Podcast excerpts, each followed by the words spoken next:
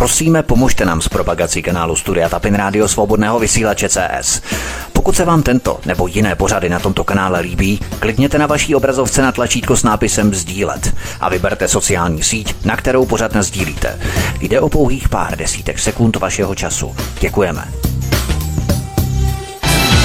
Příjemný, krásný, dobrý večer, dámy a pánové, milí posluchači od mikrofonu svobodného vysílače a nebo na kanále Odyssey vás zdraví vítek. Vítejte při poslechu první epizody z dvoudílného pořadu Zločinecký podnik Bidenů. Protože jsem ve svých pořadech postupně rozkrýval mafie klanů posledních amerických prezidentů, jako byly Bushové, Clintonové nebo Trumpové, Rozhodl jsem se, že se ponořím do dalších spletitých chodeb moci, zákulisních kartelů, bankovních struktur a mezinárodních zločineckých syndikátů a rozeberu rodinný klan Bidenů.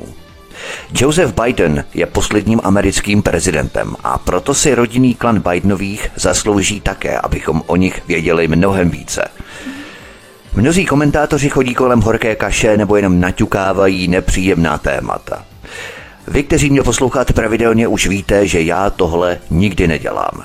Informace, které uvádím, mám samozřejmě tvrdě podložené z knih, dobových materiálů, článků a archivních záznamů. Nemám ve zvyku pompézně přehánět, abych šokoval přemrštěným líčením skutečností anebo nějakým přibarvováním skutečností. To, o čem hovořím, je realita zločineckého mezinárodního podsvětí. Právě v něm hraje rodinný klan Bidenů poměrně významnou, i když postradatelnou roli. Každý je postradatelný a pokud jako cené aktivum nefunguje, nebo hrozí velké vyzrazení, velký průšvih, potichu je odstraněné. Buď odklizením na neviditelnou pozici, změnou identity, anebo fyzickou likvidací, pokud není zbytí. Mám tu k dispozici zdroje na obsáhlé dodatky z vyšetřovacích zpráv amerického senátu a dalších veřejných zdrojů. Bohužel rozsáhlé spisy FBI jsou stále před veřejností utajené.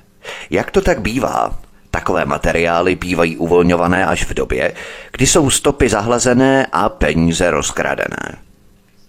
A pak se můžeme ptát, k čemu vlastně slouží nebo komu vlastně slouží tajné rozvědky a služby. K tomu, aby zadržovali informace o největších zločinech vládních zločinců a gaunerů a chránili je? Nejspíš ano. Zatímco nějaké trapné zprávy o extremismu ministerstva vnitra České republiky uveřejňují bez servítku konkrétní jména a organizace. O zločinech, korupci a kriminalitě největších politických špiček zarytě mlčí tyto služby a rozvědky. K čemu nám potom takové rozvědky vlastně jsou? Rozvědky, které si platíme, aby před námi tajili a zadržovali informace, aby chránili gaunery, kteří by se měli smažit v pekle a vyset s vyplazeným jazykem za všechny křivárny války a genocidy, kterých se ve světě dopustili. A stejné je to i v Americe. Proto je Joseph Biden považovaný za knížete čistoty a patrona veřejné morálky. Tvrdé autentické informace jsou cenzurované a do zpráv hlavního proudu se prostě nedostanou. Ocitáme se v brutálním potlačování nepohodlných nebo kritických názorů. To všechno díky velkým technologiím, velkým korporacím a velkým mediálním domům, které jsou ovládané našimi diktátorskými, totalitními a autoritářskými vládami zločinců. Spravodajská alternativa stále více rozbíjí jejich kontrolu nad námi, kontrolu nad naší myslí z toho pohledu, co si máme myslet a co ne. Důvod, proč režimy cenzurují a blokují a zakazují a vyhrožují, je ten, že naše informace jsou pravdivé a pro ně nebezpečné. Kdybychom byli marginální, ani by se s námi nezabývali. Rozbíjíme jejich monopol kontrolovat média i naší mysl. Rozbíjíme jejich schopnost vydělávat peníze, protože stále více lidí chodí na spravodajskou alternativu a tím pádem nevěří pro režimním servilním žvástům. Pojďme se tedy ponořit do toho, co víme a známe o rodinném klanu Bidenových. První kapitola Joe Biden. Všechno je v rodině. Partnery Bidenovy rodiny jsou často zahraniční vlády, přičemž k obchodům dochází v temných zákoutích mezinárodních financí, jako je Kazachstán, Čína, Kostarika, Jamajka, Ukrajina nebo Rusko. Mezi postavy patří pochybné společnosti, násilně odsouzení zločinci, zahraniční oligarchové a další lidé, kteří obvykle očekávají nějaké protislužby. Joeova veřejná moc umožňuje členům Bidenovy rodiny uzavírat vysoce lukrativní obchody, ke kterým by jinak pravděpodobně nezískali přístup. Tyto obchody také často probíhají s vidinou toho, že Joe Biden prokázal laskavost partnerům, kteří takové rodinné příslušníky vítají. Nejedná se o několik nesourodých podniků, ale spíše o výdělečné podniky, které se jeví jako součást dobře organizovaného rodinného podniku. Zjevné sebeobohacování rodiny Bidenových závisí na politickém vlivu Joea Bidena a týká se nejméně pěti členů této rodiny. Joe syn Hunter, dcera Ashley, bratři James a Frank a sestra Valerie. Joe Biden ze Scrantonu v Pensylvánii je součástí amerického politického života už od roku 1972, kdy byl v pouhých 29 letech zvolený do amerického senátu. Tuším jako čtvrtý nejmladší demokrat v historii. Amerika tehdy sledovala, jak Joe Biden pohřbil svou první manželku a dceru po tragické automobilové nehodě hned po svém zvolení a krátce před Vánocemi. Jakoby těch tragédií v rodině nebylo dost. Viceprezident Joe Biden pohřbil další dítě, syna Boa Bidena, když v roce 2015 zemřel na rakovinu mozku. Ačkoliv nebyl tak ideologický jako někteří, zůstal progresivním neoliberálním demokratem až do morku kostí. Každému Američanovi, který věnuje pozornost politice, byl Biden známou postavou ještě předtím, než se v roce 2008 stal volbou Baracka Obamy na post viceprezidenta. Částečně to bylo proto, že dlouhá léta působil jako předseda dvou vlivných senátních výborů, zahraničního a soudního, což bylo poměrně medializované. Ostatní aspekty, zahrnující složité a zastřené mezinárodní obchody jeho rodiny, využívající Joeova politického postavení a moci, byly zkoumané jen zřídka. Bidenovi začínali ve Scrantonu v Pensylvánii, ale kvůli finančním potížím se přestěhovali do Delaváru. Joe Biden se vrhl do politiky. V 27 letech Joe kandidoval do rady okresu Newcastle v Delaváru. Od tohoto počátku byla Joeova politická kariéra rodinnou záležitostí.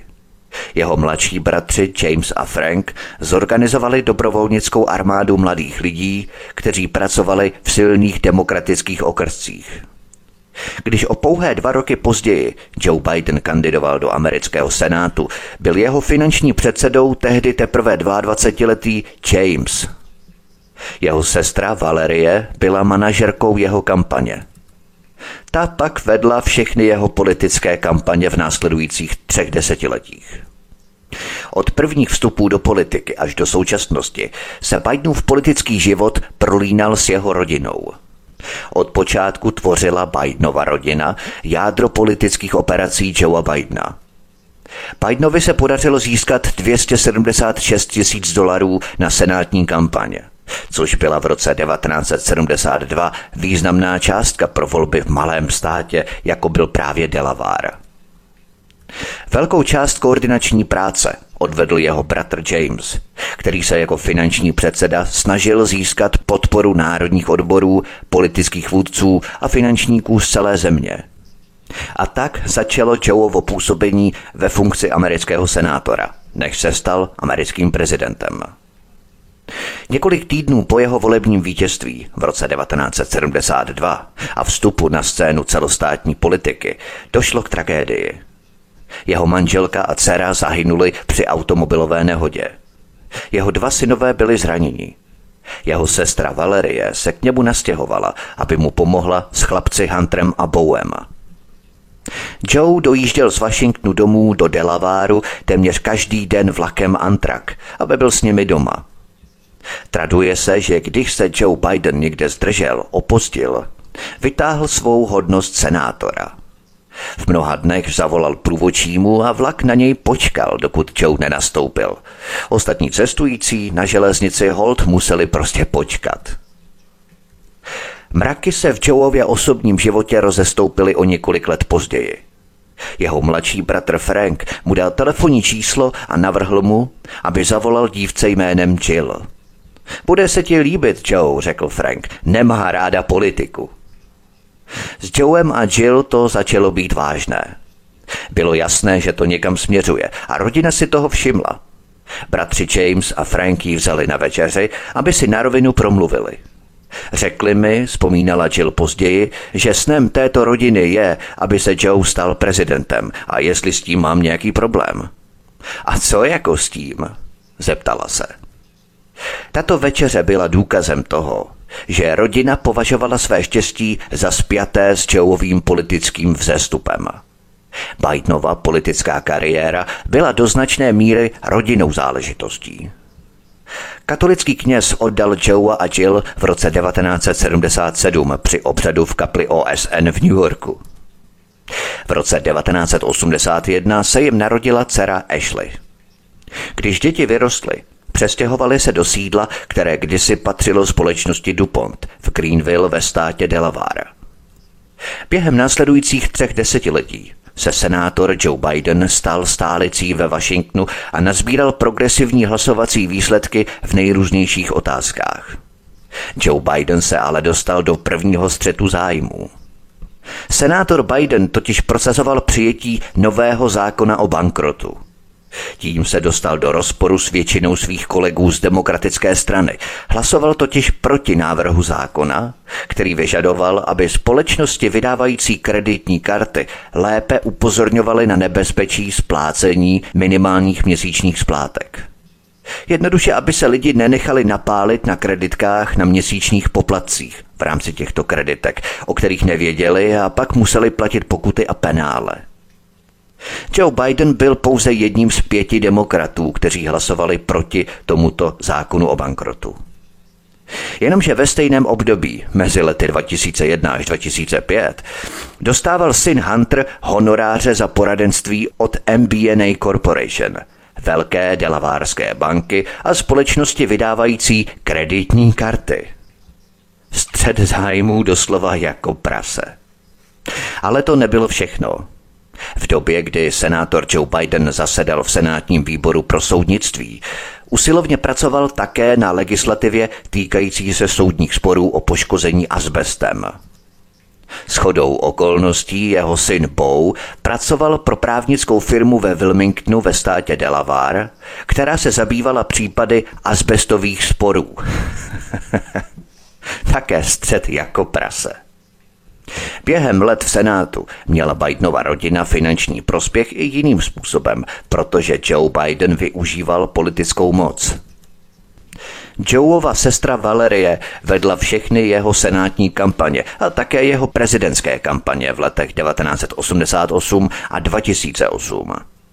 Valerie byla také vedoucím partnerem ve firmě pro politické zprávy s názvem Joe Slide and Company – Jediní dva vedoucí pracovníci uvedení v této firmě byli Joe White a Valerie. Tato firma dostávala vysoké honoráře od Bidenových kampaní, které Valerie vedla. Jen během prezidentské kampaně v roce 2008 plynulo její firmě od společností Citizens for Biden a Biden for President 2,5 milionu dolarů za poradenství. Mějme na paměti, že Joe Slidewide and Company pracovala pro Bidenovy kampaně více než 20 let. Kolik desítek milionů si jen takto museli odklonit za poradenství na své soukromé účty? Jak uslyšíme, byly to jen drobné kapesné. Pojďme na další kapitolu Hunter Biden ze stínu na výsluní. Ocitáme se na počátku nového tisíciletí, nového milénia – Senátor a později viceprezident a později prezident Joe Biden byl úzce spojený se senátorem Johnem Kerrym. Spojovalo je dlouholeté přátelství, které se dědilo přes generace. Syn Hunter Biden, tehdejšího viceprezidenta Joea Bidena, a nevlastní syn Christopher Haynes, někdejšího ministra zahraničí Johna Kerryho, nesmírně profitovali z tajných obchodů, které uzavřeli s čínskými společnostmi – Joe Biden a John Kerry jsou pilíři washingtonského establishmentu už více než 30 let. Oba muži se zblížili, když spolu několik desetiletí působili v americkém senátu. Oba spolu často hovořili o otázkách zahraniční politiky. Takže to, že jejich synové začali v červnu 2009 společně podnikat, nebyl zrovna blesk z čistého nebe. Jenom v rychlosti to, že je Chris Haynes nevlastním synem Johna Kerryho, je způsobené tím, že jeho pravý otec, senátor John Haynes z Pensylvánie, tragicky zahynul při leteckém neštěstí v roce 1991, když bylo Chrisovi 18 let. V květnu 1995 se jeho matka Teresa provdala za senátora Johna Kerryho z Massachusetts. V témže roce Chris promoval na Yaleově univerzitě a potom získal titul MBA na Harvard Business School. Protože ale tento pořad cílím na rodinný klan Bidenů, pokusím se odfiltrovat co nejvíce vedlejších odboček, abychom nestráceli pozornost, neměli v tom zmatek a vyznali se v dalším vyprávění. Hunter Biden, nejmladší syn Joea Bidena, prošel od ukončení studia práv na Yaleově univerzitě v roce 1996 řadou zaměstnání. Jak jsem zmínil v minulé předchozí kapitole, nejprve nastoupil na pozici manažera v MBNA, velké bance vydávající kreditní karty se sídlem v Delawareu, státě, který jeho otec zastupoval v americkém senátu. Hunter Biden vyřizoval právní záležitosti pro NBNA, která byla shodou okolností jedním z největších sponzorů kampaně jeho otce. Žádný střed zájmů také nebyl. Potom Hunter Biden přešel na krátkou dobu do Clintonovy administrativy na ministerstvo obchodu, kde sloužil pod Billem Dalem, bratrem šikákského starosty. V roce 2001 se spojil s Williamem Oldeckerem, William Oldecker byl dlouholetým washingtonským pobočníkem a poradcem Joea Bidena pro volební kampaně. Jeho syn Hunter si s Williamem Oldeckerem založili lobistickou firmu. Byla to advokátní kancelář Oldecker Biden and Bellairs. S kancelářemi na Connecticut Avenue, jen pár bloků od Bílého domu, zastupovala klienty včetně firem zabývajících se internetovým hazardem, univerzit a indiánských kmenů. Ve stejné kanceláři sídlila lobistická firma National Group, kterou také vedl William Oldecker. Mezi její klienty patřila i Delavárská univerzita. Jen takový příklad.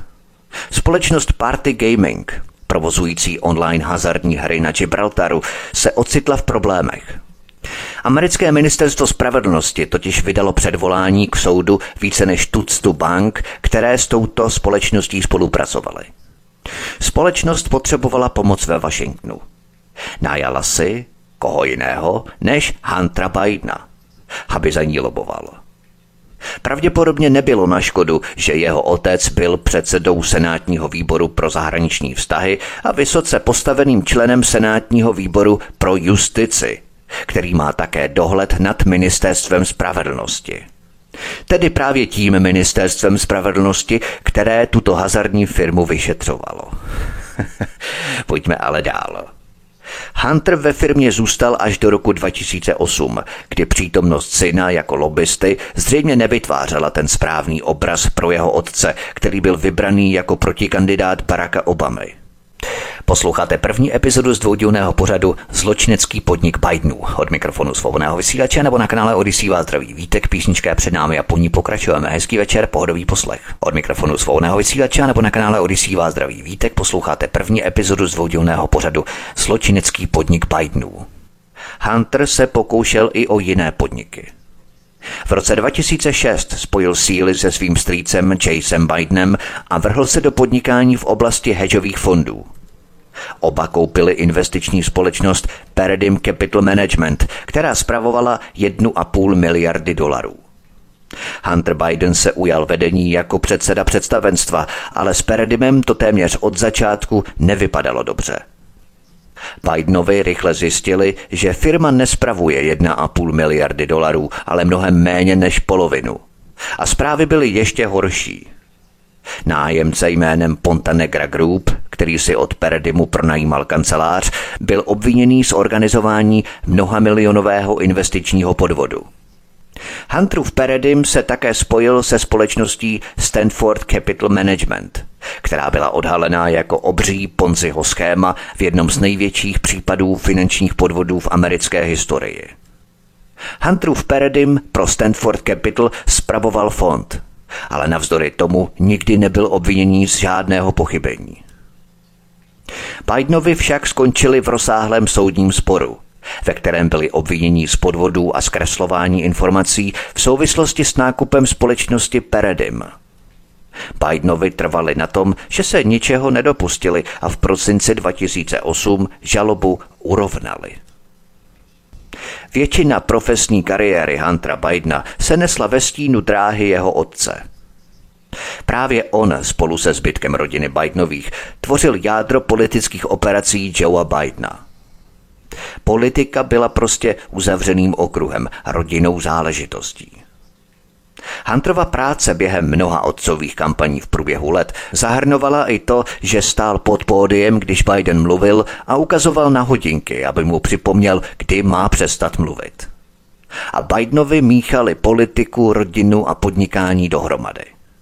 Když Joe Biden kandidoval do úřadu, posílal také peníze, původně na jeho kampaň, členům své rodiny – do roku 2008 zaplatili peníze z Bidenovy kampaně rodinným příslušníkům a jejich firmám více než 2 miliony dolarů. Podle vlastního vyjádření jsou si Joe a Hunter mimořádně blízcí. To nejlepší, co jsem se od svého otce naučil, řekl jednou Hunter, je, že rodina je na prvním místě, především.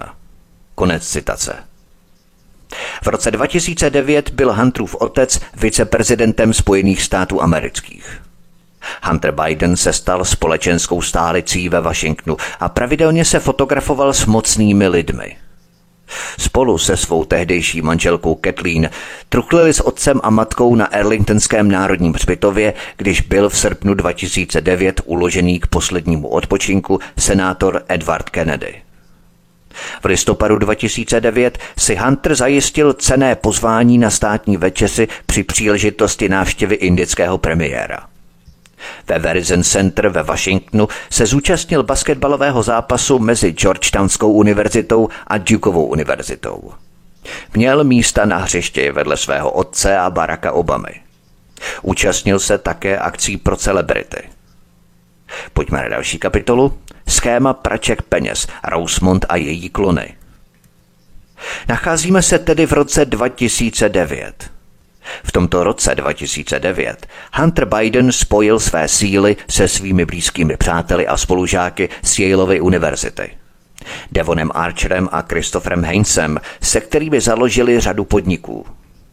Jak už víme, Christopher Haynes je nevlastním synem senátora a přítele Joea Bidena, Johna Kerryho. Druhý jejich parťák Devon Archer byl dlouholetým přítelem jak Chrise Hainese, tak i jeho nevlastního otce Johna Kerryho.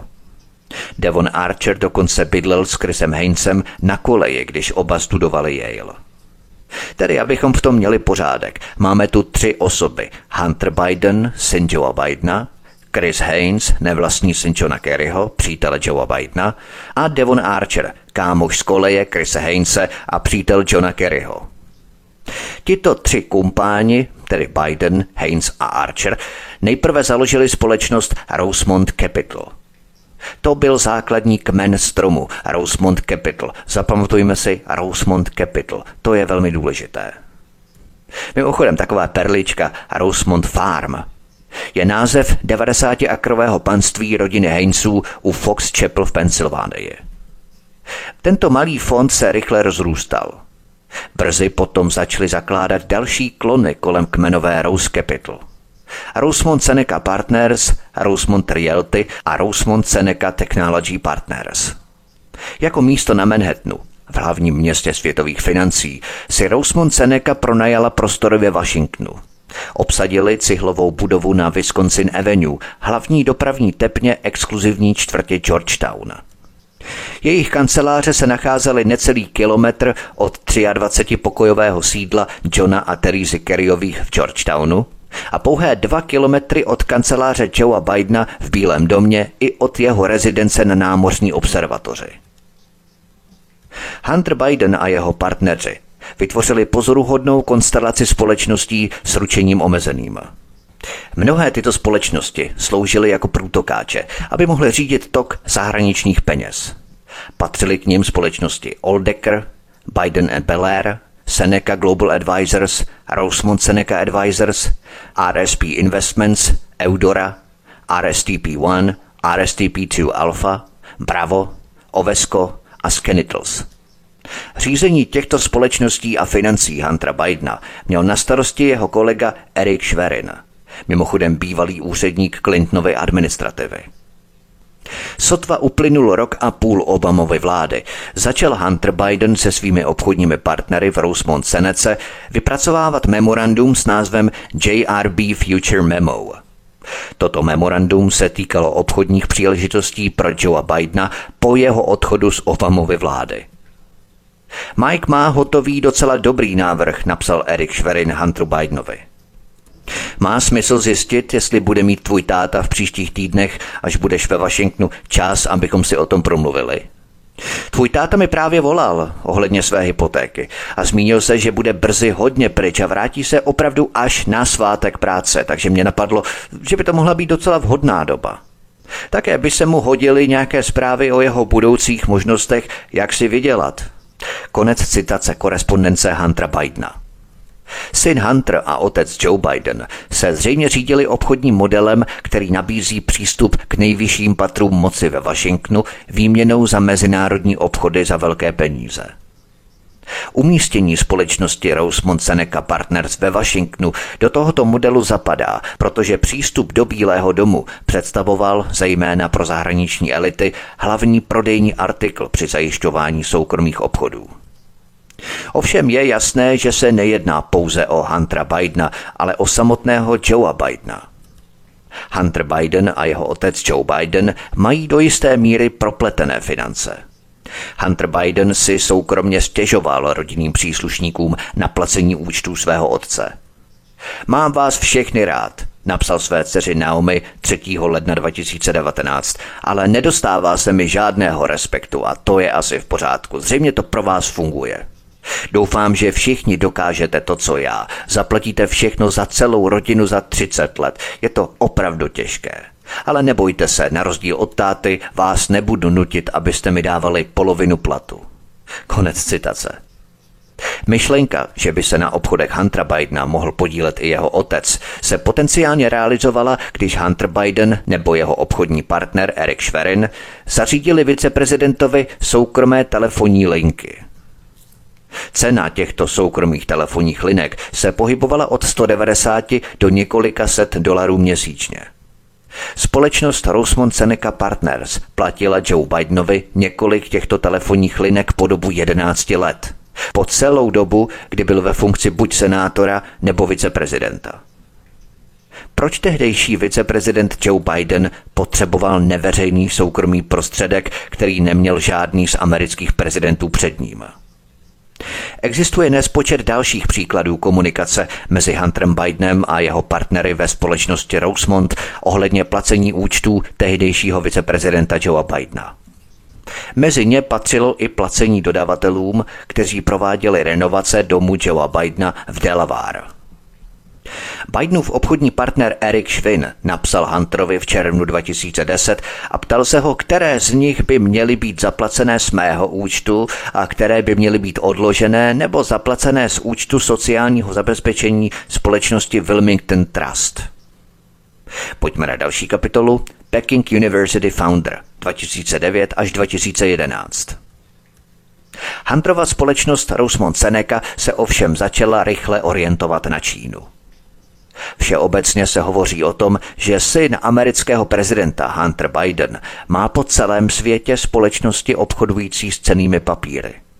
Ovšem, kdo primárně pomohl Hunteru Bidenovi se založením tak obrovských finančních operací? Jde o celosvětové pračky peněz v rámci nepřehledné spleti finančních transakcí, nesmírně složitého systému nástrojů a mechanismů. Pokud bychom chtěli nasvítit tento úhel mezinárodních zločineckých syndikátů, byli bychom na správné stopě. Viděli bychom, že politici a obří strany, jako třeba republikáni nebo demokraté, mají své donátory, sponzory a mecenáše, kteří je financují. Vedle korporací jsou největšími dárci politických stran a hnutí banky. Ovšem výměnou za to slouží vybrané rodinné klany politiků a jejich stran nebo hnutí jako průtokáče pro peníze, které světové bankovní kartely potřebují vyčistit a vyprat. Jsou to klasicky peníze z narkotik, zbraní, pašování lidí nebo prostitucí. Kdo jste poslouchali mé pořady Nesvatá aliance mezi Vatikánem, mafií a CIA, víte zatraceně dobře, o čem hovořím. Právě tady jsem podrobně tyto mezinárodní finanční bankovní kartely rozebíral. Rodinný klan Bidenů je podle mého jedním z takovýchto cených aktiv bankovního kartelu a Wall Streetu na straně demokratů v Americe. Ukážeme si to nejprve na Číně. Tady si ovšem musíme položit zásadní otázku. Kdo pomohl Bidenovi vybudovat tyto velké finanční mechanismy? Sám by to rozhodně nezvládl. K tomu je potřeba armáda pomocníků v branži, ekonomy, právníky a tak dále.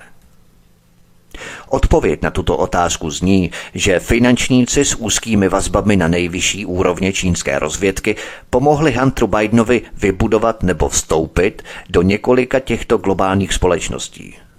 Tyto finanční machinace Bidenových v Číně probíhají už více než deset let – Nové důkazy jasně ukazují, že Bidenova rodina obdržela během působení Joea Bidena ve funkci viceprezidenta a po něm přibližně 31 milionů dolarů od čínských podnikatelů s velmi úzkými vazbami na nejvyšší úrovni čínské rozvědky. Člověka až zaráží ta mimořádná koncentrace spravodajských vazeb podnikatelů, kteří tyto obchody s Bideny uzavřeli. Tyto vazby sahají do nejvyšších pater čínské rozvědky, včetně bývalého šéfa Ministerstva státní bezpečnosti, šéfa zahraničního náboru pro čínskou rozvědku a z hluku organizací jednotné fronty využívaných pro spravodajské operace na západě. Řada čínských úředníků ze kterých několik mělo kontakty na spravodajské služby, se až příliš ráda pustila do obchodu s Hunterem Bidenem, tehdy synem viceprezidenta, později prezidenta. Je celkem pravděpodobné, že to bylo proto, že měli jiné cíle, než jen vydělávat peníze. Podnikání v Číně často vyžaduje mít správné politické kontakty a vztahy. Mít vlivné rodinné jméno může být nesmírně výhodné. Hunter Biden a jeho partneři ve společnosti Rosemont spojili své síly s jinou politicky propojenou poradenskou společností Thornton Group. V čele této firmy se sídlem v Massachusetts stojí James Balcher, synovec nechvalně známého mafiánského zabijáka Jamesa Whiteyho Balchera. Whitey Balcher byl nestorem gengu Winter Hill z jeho bostonské mafie. Měl na svědomí 19 vražd a pak se dal na útěk. Později byl dopadený, zatčený a odsouzený. Whiteyho mladší bratr Billy Balcher je otcem Jamesa Balchera. A právě tento James působil ve správní radě Thornton Group. Dříve byl vedoucím představitelem Senátu státu Massachusetts. Mezi Balcherovi partnery v tomto podniku patřil i Michael Lynn, známý také jako Lin Yul Young, který byl spoluzakladatelem této skupiny. Michael Lin měl v Pekingu značné konexe. Michael Lin pocházel z Tchajvanu. V roce 2005 se přestěhoval do Pekingu a pracoval jako vedoucí investic pro Peking University Founder. Mocný investiční nástroj, který má silné vazby mezi nejvyššími představiteli komunistické strany Číny. Společnost Peking University Founder má také hluboké obchodní vazby na čínské spravodajské služby. Právě tento Michael Lin pomohl Hunteru Bidenovi dostat se do nejvyšších pater čínského vedení. Necelých 12 měsíců po otevření Rosemont Seneca měli Hunter Biden a Devon Archer v Číně přístup k osobám s velkým finančním a politickým vlivem. Popis tohoto setkání na čínskojazyčných webových stránkách Thornton Group byl objemný. Čínští manažeři vřele přivítali skupinu Thornton s jím americkým partnerem, předsedou představenstva Rosemont Seneca Hunterem Bidenem, druhým synem současného viceprezidenta Joea Bidena. Účelem schůzky bylo proskoumat možnosti obchodní spolupráce a příležitostí. Konec citace. Jednalo se tehdy o schůzky s největšími a nejmocnějšími finančními institucemi podporovanými čínskou vládou. V dubnu 2010 se setkali s vysoce postavenými čínskými úředníky, včetně vedoucího oddělení soukromého kapitálu čínské vládní společnosti China Investment Corporation. V tomto kontextu je velmi důležité načasování. Hunterova schůzka v Číně se totiž uskutečnila těsně před setkáním viceprezidenta Joea Bidena s čínským prezidentem Hu Jintchaem během samitu o jaderné bezpečnosti ve Washingtonu. Tato první cesta v dubnu 2010 byla úspěšná. James Balcher potom Hunterovi napsal Vaše přítomnost byla pro nás všechny obrovským přínosem. Konec citace. V lednu 2011 se Devon Archer znovu setkal s čínskými představiteli na nejvyšší úrovni. Přitom zajistil Hunteru Bidenovi a jeho týmu schůzky s čínskými dominantními finančními institucemi. Například jedna z těchto společností, CITIC, podléhá přímo státní radě Číny, nejmocnějšímu řídícímu orgánu v zemi. Další, China Investment Corporation, je jedním z vládních státních investičních fondů. A právě s těmito společnostmi začali Bidenovi obchodovat. O pár měsíců později, v dubnu 2011, se Hunter Biden a jeho partneři vrátili do Asie a navštívili Tchajvan i pevninskou Čínu. Na této cestě v dubnu 2011 se Hunter Biden a jeho partneři setkali s někým, koho nazvali superpředsedou. Tento superpředseda hrál hlavní roli při zajišťování velkého obchodu. Tím superpředsedou je He Feng, čínský magnát s úzkými vazbami na čínskou rozvědku. He Feng byl úspěšným podnikatelem a ovládal řadu společností. Stal se hlavním hráčem ve vztazích mezi Huntrem a Pekingem. He Feng ovšem potřeboval zůstat ve stínu a projevovat mimořádnou diskrétnost kvůli svým velmi vlivným přátelům a rodinným příslušníkům. Totiž jeho tchán byl guvernérem Čínské lidové banky a byl také předsedou Národní rady pro fond sociálního zabezpečení, což je čínský státní penzijní fond. Čínská národní rada se později stala investorem do Hunterova soukromého kapitálového fondu. Ještě důležitější ovšem bylo, že He Feng měl další znepokojivé vazby. Byl totiž obchodním partnerem Ma Tiena, tehdejšího náměstka Ministerstva státní bezpečnosti. Ma Tien měl také finanční vazby na naší známou společnost Peking University Founder, kde pracoval Michael Lin, obchodní partner Bidenových. Abychom si to dávali dohromady. Mátien byl také ředitelem úřadu číslo 8 ministerstva, který se zaměřoval na cizince pomocí kontrarozvědného aparátu. Hlavně na diplomaty, podnikatele a reportéry. Francouzský odborník na spravodajské služby Roger Faligot uvedl, že Ma Tian dohlížel na operace v samotné Americe. Ma Tien, tchán čínského obchodního magnáta a partnera Bidenových Fenga, byl velmi zaneprázdněný muž. Kromě své spravodajské práce měl prý šest milenek. Takže abychom to chápali v kontextu, čínský podnikatel s úzkými vazbami na nejvyšší špičky pekingské špionážní agentury prováděl finanční transakce se synem amerického viceprezidenta, později prezidenta. Dozvíme se třeba o tom v masmédiích, která si dříve zakládala na vřeštění proti Číně a Huawei. Ani slovíčko, ani pípnutí, ani písmenko. Když jeden obchoduje v Číně, je to takové zlo, že ho skoro až ukřižují a přibíjí na vrata. Ale tak obrovské napojení rodinného klanu Bidenových na Čínu se obchází po špičkách. Chodí se kolem toho jako kolem horké kaše. Proč? Protože Biden frčí. Je v kurzu, je to přece liberální politik. Co na to naši vykrouškovaní svazáčtí piráti? Taky mlčí jako zařezaní, všímejte si toho. Dokonce se český ministr zahraničí Jan Lipavský od Pirátů setkával s Antonym Blinknem, americkým ministrem zahraničí, jako by se nechumelilo. Proč je netepou a nepeskují za naprosto monstrózní, monumentální obchody s Čínou? Tady jdou asi lidská práva stranou, že? Vy zas pokrytci. Všechna korporátní masmédia, která o tomhle mlčí, jsou zas pokrytci. Zase musí spravodajská alternativa uvádět věci na pravou míru. Posloucháte první epizodu z dvoudílného pořadu Zločinecký podnik Bidenů. Od mikrofonu svobodného vysílače nebo na kanále Odisí vás zdraví Vítek, písnička je před námi a po ní pokračujeme. Hezký večer, pohodový poslech. Od mikrofonu svobodného vysílače nebo na kanále Odisí vás zdraví Vítek, posloucháte první epizodu z dvoudílného pořadu Zločinecký podnik Bidenů. Podle e-mailové korespondence byly vztahy Huntera Bidena se superpředsedou Hefengem vřelé. O půl roku později, v říjnu 2011, se Hunter a jeho partneři vrátili do Hongkongu jako Cheovi hosté. Superpředseda je ubytoval v luxusním hongkongském hotelu Four Seasons, aby s ním mohli vést další rozhovory o obchodních příležitostech. Hunter Biden už tehdy cestoval s ochrankou tajné služby.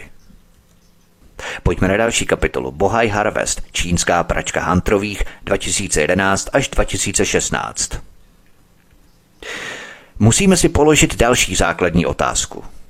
Proč se o tomto obřím napojení Bidenových a tedy i samotných amerických demokratů na Čínu mlčí? Je to pořád stejná písnička, kterou opakuju v mnohých svých pořadech.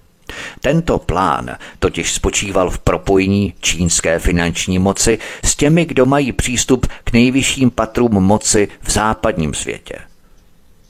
Společně vytvořili subjekt s názvem Pohaj Harvest RST. Tím vytvořili peněžní velmoc financovanou největšími čínskými finančními institucemi podporovanými vládou. Hunter Biden a jeho partneři byli doslova nadšení tím, co jim superpředseda He Feng přinášel. Příležitost spolupracovat s největšími státními finančními konglomeráty. Pojďme na další kapitolu Harvest Fund Management a Harvest Global Investment, pračky peněz. Jedním z těchto velkých investičních fondů a mezinárodní pračky peněz byl Harvest Fund Management. V jeho čele stála další klíčová postava Bidenových obchodů v Číně. Chao Si-tin, známý také jako Henry Chao, byl předsedou Harvest Fund Management a také generálním tajemníkem komunistické strany Číny. Posláním naší strany je přinášet lidem štěstí, prohlašoval, a obrodit národ pro lidi. Chao Si-tin, další postava, která měla nasměrovat peníze Hunteru Bidenovi, měl také vazby na samotné špičky čínské rozvědky. Jednu z čelových společností, Harvest Global Investments, spoluzakládala Tia Li Chingová, dcera Tia Chun Wanga, který byl v té době členem stálého výboru politbyra. Její otec Tia Chun Wang byl ministrem státní bezpečnosti. To znamenalo, že měl na starosti tajné služby, špionáž a domácí i zahraniční spravodajskou činnost. Ve světě čínské rozvědky není nikdo mocnější. Od roku 1985 Tia Chun Wang řídil zahraniční špionážní sekci Ministerstva státní bezpečnosti.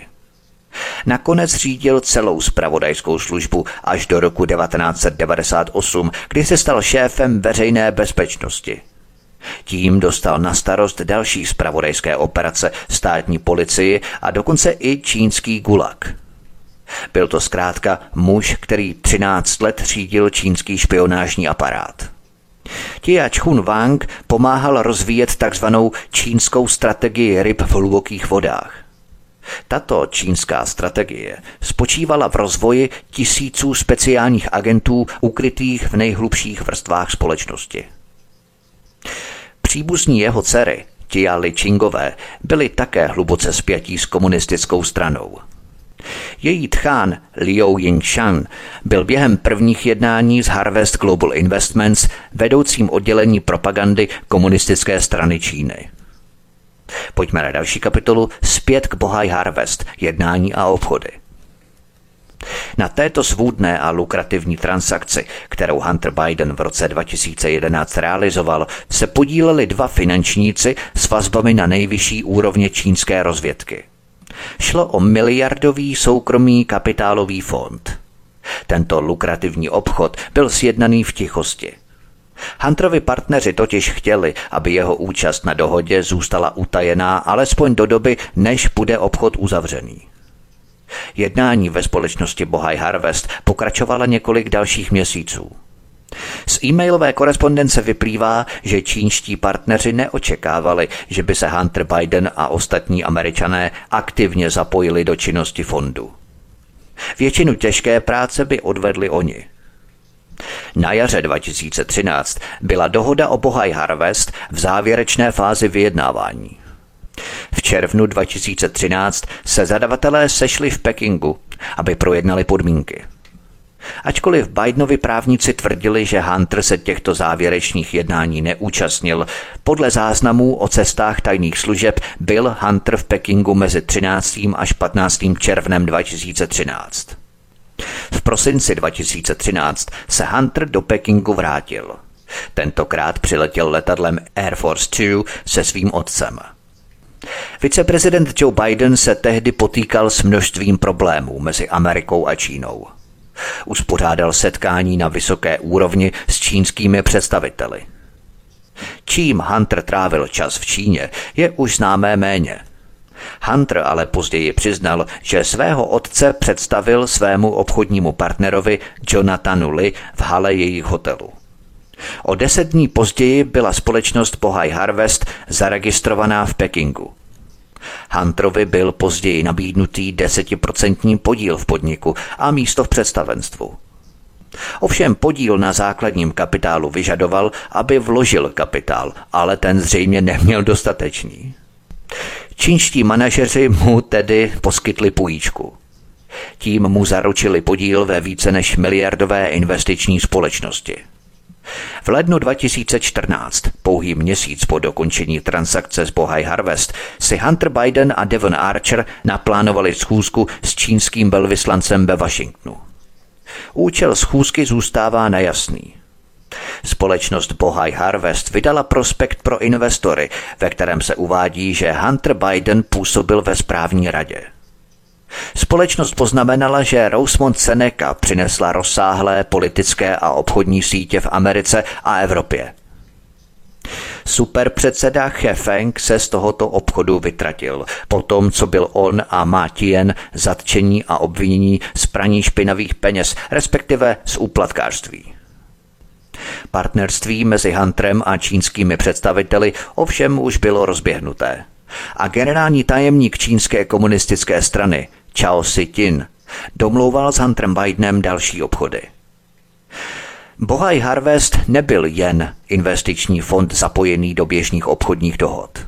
Měl těsné vazby na politické kruhy i kruhy v rozvědce.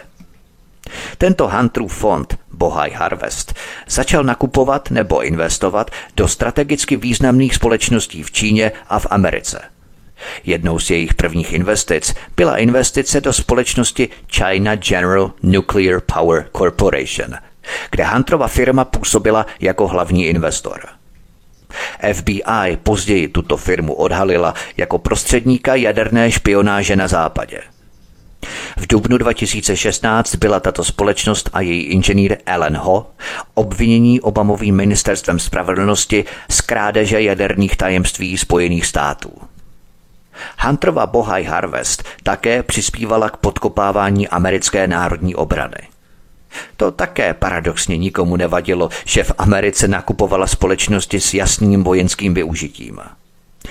Bohaj Harvest třeba koupila americkou společnost Hennings Automotives, firmu známou pro antivibrační technologie s vojenským i civilním využitím. Zájem čínské armády o tuto společnost byl zřejmý, zejména vzhledem k tomu, že Bohaj Harvest při uzavírání obchodů spolupracovala s čínskou korporací leteckého průmyslu AVIC. AVIC je jedním z největších čínských vojenských dodavatelů. Američtí představitelé označili AVIC za hlavního vyníka krádeží amerických obraných technologií. Záhady finančních vazeb Huntera Bidena na Čínu umocňují i další skutečnosti – v červenci 2014 Hunter Biden učinil neobvyklý krok a odmítl cesty tajných služeb na své budoucí zahraniční cesty. Tajná služba tuto skutečnost sdělila Senátnímu výboru pro vnitřní bezpečnost a vládní záležitosti, ale neposkytla žádné vysvětlení, proč Biden tento krok učinil. V roce 2015 požádal Biden tajnou službu o ochranu při cestě do Evropy, ale ne při žádné cestě do Číny. Pojďme na další kapitolu Barnham Asset Management, další pračka peněz. Hunter Biden se také zapojil do dalšího finančního podniku s názvem Barnham Asset Management. Do tohoto podniku patřil jeho přítel Devon Archer a podnikatel jménem Jason Gelenis. Ti aktivně komunikovali s Chao Sitinem, který pomáhal rozjet Pohaj Harvest – Chao Si-tin toužil využít svou společnost Harvest Global Investment, ve které byl partnerem dcery bývalého šéfa čínské rozvědky k uzavření dalších obchodů s Hunterem. Není možné znát úplný rozsah finančních vazeb Huntera Bidena na společnost Harvest Global Investment. Ovšem ze soudních dokumentů vyplývá, že Chaova firma poslala do pračky peněz Barnham Asset Management 5 milionů dolarů. Mezi těmito dvěma obchody obdržel Hunter Biden přibližně 25 milionů dolarů od čínských podnikatelů, kteří byli napojení na nejvyšší úrovně čínské rozvědky. Bylo toho víc. Joe Biden se pravidelně setkával se zahraničními klienty svého syna, zejména s těmi z Číny a Ukrajiny. K Ukrajině se vypravím za chvíli, respektive příštím díle v dalších kapitolách. Několik těchto schůzek se konalo takzvaně off the book, což znamená, že se neobjevily v návštěvních knihách Bílého domu. Kromě setkání s čínskými manažery v Bílém domě v roce 2011 z e-mailových záznamů vyplývá, že se Joe Biden setkal také s fixerem společnosti Burisma Vadimem Požarským. Ukrajinská burisma v té době mimochodem platila Hunterovi 1 milion dolarů ročně, ale k tomu se dostanu v dalších kapitolách. Pojďme na další kapitolu. Přítel Hunterových na pekingské ambasádě, Sitik a další obchody. Důležitou součástí této politické sítě byl Max Baukus, který působil jako americký velvyslanec v Číně. Baukus dříve působil v americkém senátu po boku Joea Bidena po mnoho let. Byli to přátelé. Jinými slovy, Bidenovi měli svého kámoše jako číslo jedna na americké ambasádě v Pekingu, vedle všech ostatních kontaktů. Hunterovi nové kontakty na nejvyšších mocenských úrovních v Pekingu se staly pro jeho firmu vizitkou pro potenciální klienty a investory. John Deloach, který vedl s Hunterem Rosemont Seneca Technology Partners, napsal v e-mailu z května 2014 potenciálnímu klientovi následující. Máme v Číně hluboké vztahy a mohli bychom vám představit řadu potenciálních partnerů, včetně China Investment Corporation, státního investičního fondu v hodnotě 400 miliard dolarů a také několik dalších potenciálních investorů a partnerů. Hunter a Devon tráví v regionu hodně času a příští týden se k nám vrátí s kompletním seznamem potenciálních představitelů, o kterých budete moci přemýšlet. Konec citace. Další čínský státní investiční fond CITIC se obrátil na Rosemont a požádal Huntera Bidena o představení amerických společností ve strategických odvětvích. V jednom případě chtěli čínští investoři vstoupit do amerického leteckého průmyslu. Cituji. Vedoucí pracovnice Citic neustále zdůrazňovala, kolik peněz mají a jsou ochotní do těchto podniků investovat, napsal Erik Schwerin Hunterovi v květnu 2014. Pojďme na další kapitolu. Hunter v Řecku. Čínská hedvábná stezka. Hunter se mezi tím zapojoval do stále většího počtu čínských obchodů. Jedna z těchto transakcí se týkala plánu na koupy řeckých státních železnic, které byly v tu dobu zprivatizované. Hunter Biden a jeho obchodní partneři tak hodlali učinit za čínské peníze. Peking by transakci financoval a on a jeho partneři by ji uskutečnili. Pro čínskou vládu by to byl strategicky důležitý krok – také zapojení Hunterovy firmy by učinilo transakci přijatelnější pro západní vlády, které se stále více obávaly rostoucího vlivu Pekingu v Evropě.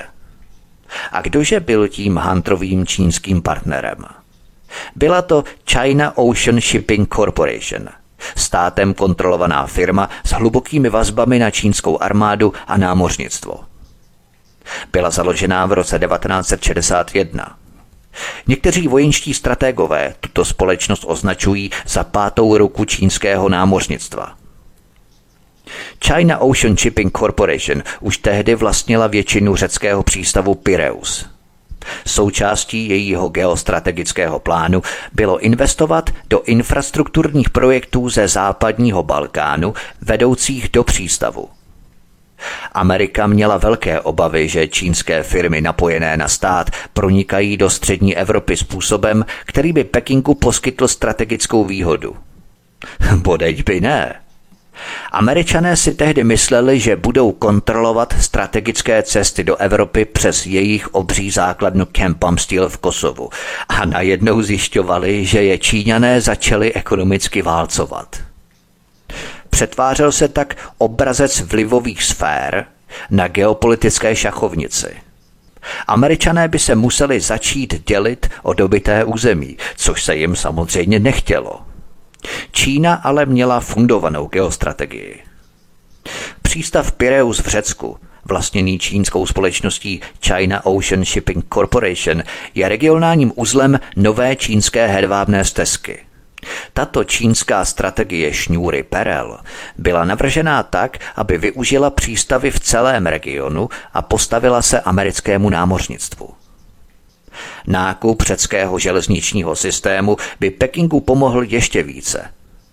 Nová trasa čínských výrobků přes přístav Pireus je o 8 dní rychlejší než jakákoliv jiná trasa do střední Evropy. Dohoda byla jednoduchá. China Ocean Shipping Corporation by všechno zaplatila a financovala by 100% kupní ceny za osobní železniční dopravu. Díky tomu by Hunter Biden a jeho partneři mohli vydělávat peníze bez jakýchkoliv investic. Vykutálení obchodníci, ale takhle se to prostě dělá. Stejně tak postupoval třeba i Donald Trump s jeho značkou Trump. Ostatní to zatáhli a on schrábl peníze z jeho podílu na zisku. Hunterův řecký partner byl starým rodinným přítelem. Michael Karlucos, syn otce Alexe Karlucose, vysokého úředníka řecké pravoslavné arcidiecéze v Americe. Karlucosovi a Bidenovi měli silné přátelství, trvající desítky let. Poprvé se setkali v roce 1980. Manželka otce Alexe, Michaela, je členkou správní rady nadace Boa Bidena. Když byl Joe Biden v roce 2020 zvolený prezidentem, otec Alex musel dokonce rozptýlit zvěsti, že se připojí k jeho nastupující administrativě. Dohoda s Číňany o koupi řecké železnice nakonec padla.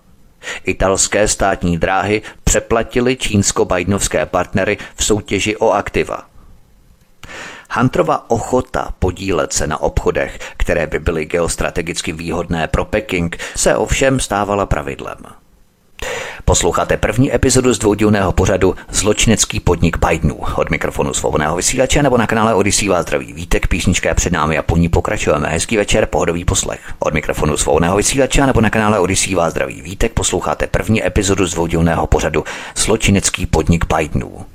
Pojďme na další kapitolu. Rosemont Realty a Gemini Investments. Pračky přes nemovitosti.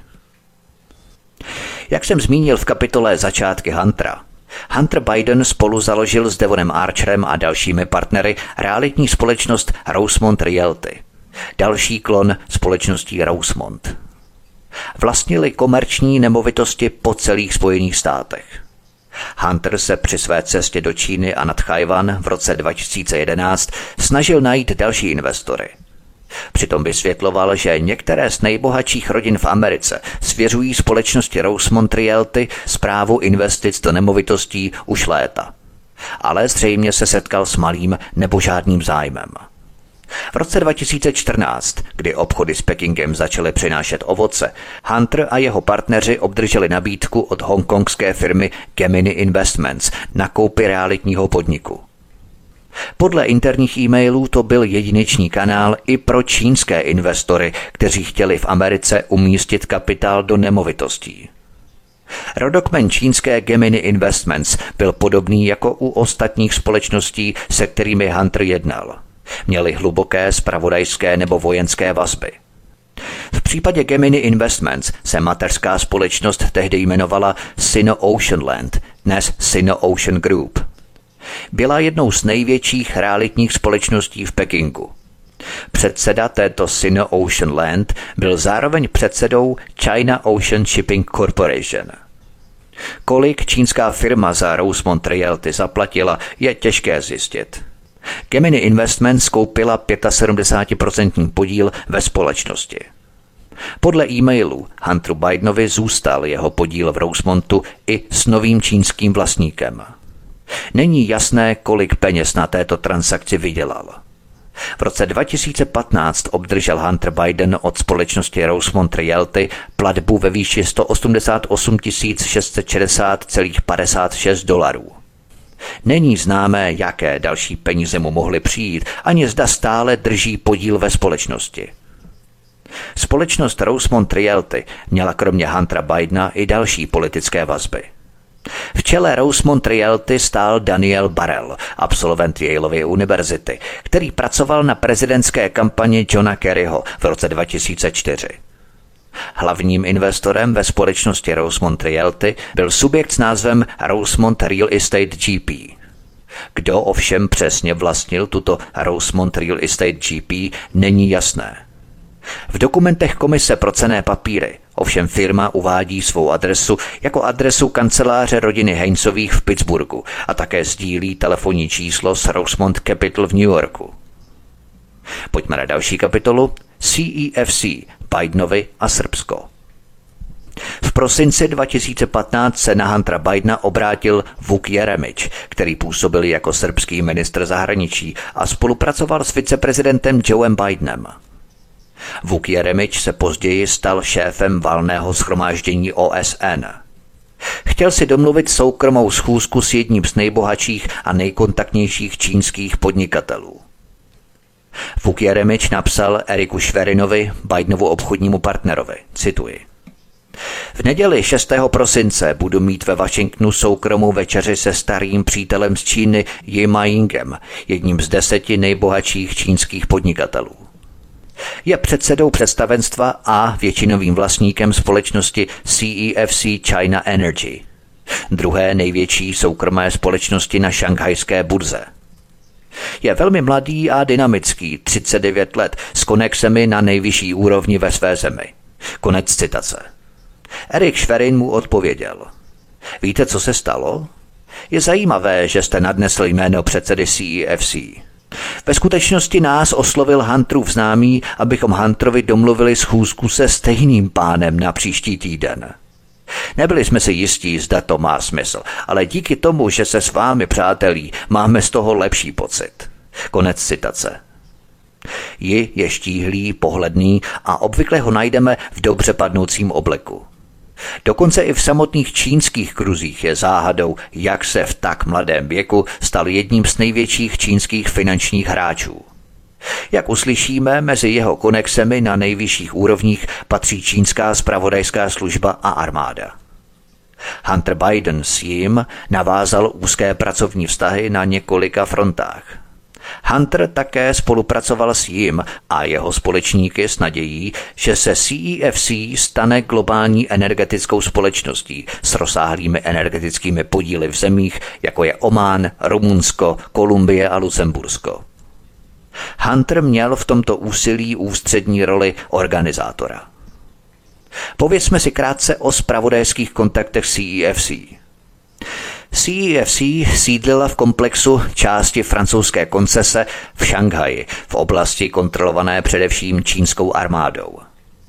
Jednou z prvních obchodních partnerek Jie byla vnučka jednoho ze zakladatelů čínské armády, maršála Jie Yaminga ji vybudoval svou firmu získáním majetku od Lai Changxinga, bývalého důstojníka armády, úzce spojeného s čínskou vojenskou rozvědkou. Lai Changxing prý jezdil po Pekingu v neprůstřelném Mercedesu s poznávací značkou ozdobenou výrazným čínským znakem v červené barvě. To naznačovalo, že jeho vůz patřil generálnímu štábu čínské armády.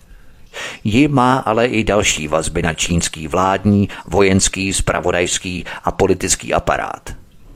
Mezi lety 2003 až 2005 byl zástupcem generálního tajemníka Čínské asociace pro mezinárodní přátelské kontakty. Tato asociace je financovaná čínskou spravodajskou službou. A konečně na Jíovu společnost jsou napojení i čínští vojenští důstojníci, kteří jsou také spojení s Národní obranou univerzitou. CEFC e měla velké ambice v Americe a po celém světě. Jedním z jejich plánů bylo investovat do americké infrastruktury. Byly založené dva subjekty, Hudson West 4 a Sinohawk. Právě sem ji mohl investovat peníze, aby se tento plán uskutečnil. Na jejich vedení se podílel Hunter Biden. Protože mu ale chyběly jakékoliv odborné znalosti, byl k řízení infrastrukturního fondu přizvaný zkušený finanční manažer – Tony Bobulinský, který spravoval peníze pro některé z nejbohatších lidí na světě, měl s řízením mezinárodních obchodů bohaté zkušenosti. Strávil nějaký čas s Hunterem Bidenem a jeho strýcem Jamesem Bidenem, který se na projektu také podílel. Setkal se dokonce i s Joeem Bidenem.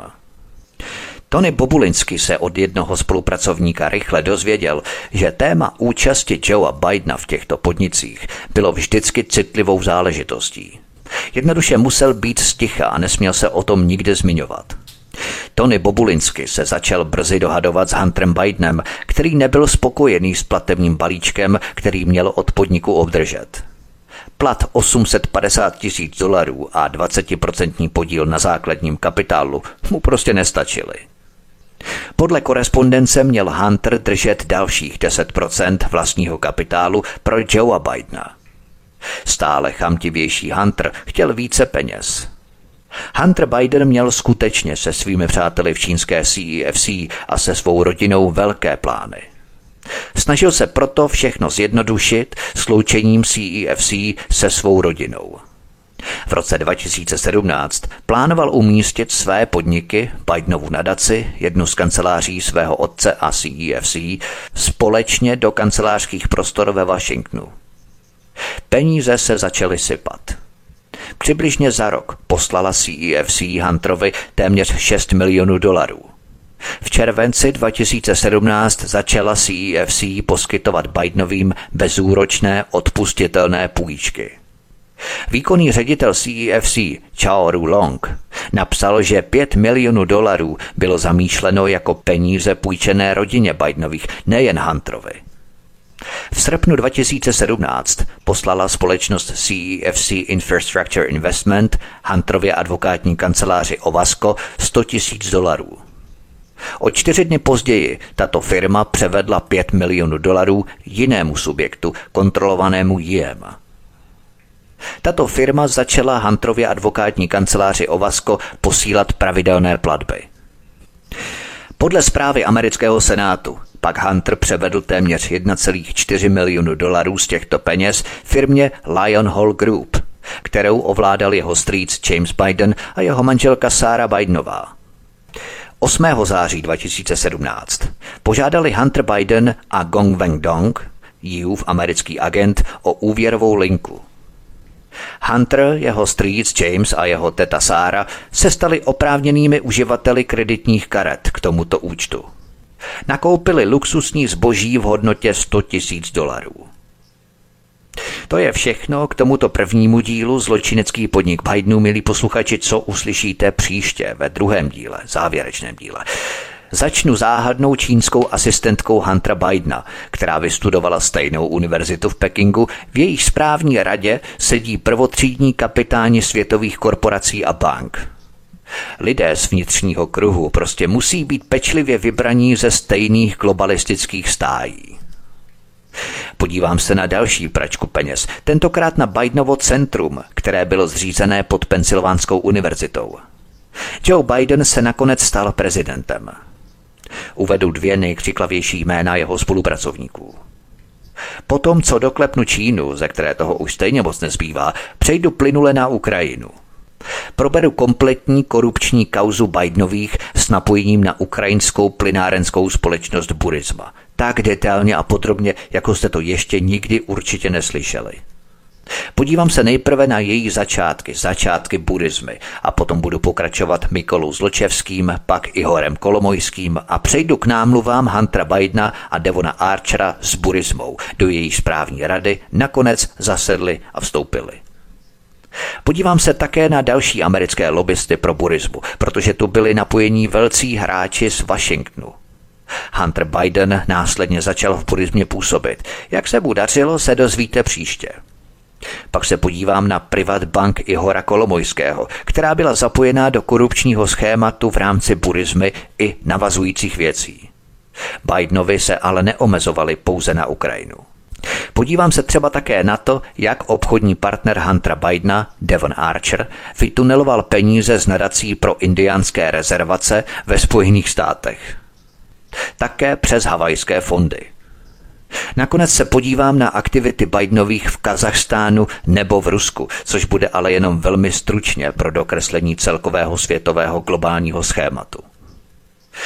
Na to všechno se můžete těšit, milí posluchači, ve druhém díle zločineckého podniku Bidenu. Já se na vás budu těšit. Doufám, že tento pořad, stejně jako mé všechny pořady ostatní, budete sdílet na sociálních médiích. O to vás velmi prosím a žádám.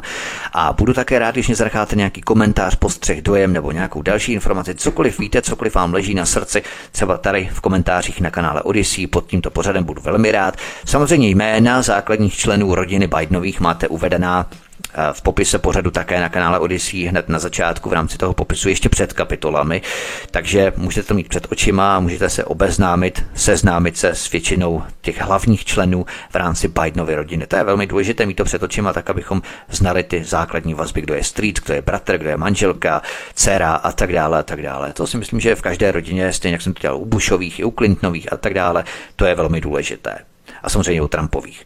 Tak, to by bylo všechno. Já se s vámi loučím, mějte se moc krásně od mikrofonu svobodného vysílače nebo na kanále Odyssey vás zdraví Vítek. No a v příště u druhého dílu zločineckého podniku Bidenu se na vás budu těšit naslyšenou. Prosíme, pomožte nám s propagací kanálu Studia Tapin Rádio Svobodného vysílače CS. Pokud se vám tento nebo jiné pořady na tomto kanále líbí, klikněte na vaší obrazovce na tlačítko s nápisem Sdílet a vyberte sociální síť, na kterou pořád sdílíte. Jde o pouhých pár desítek sekund vašeho času. Děkujeme.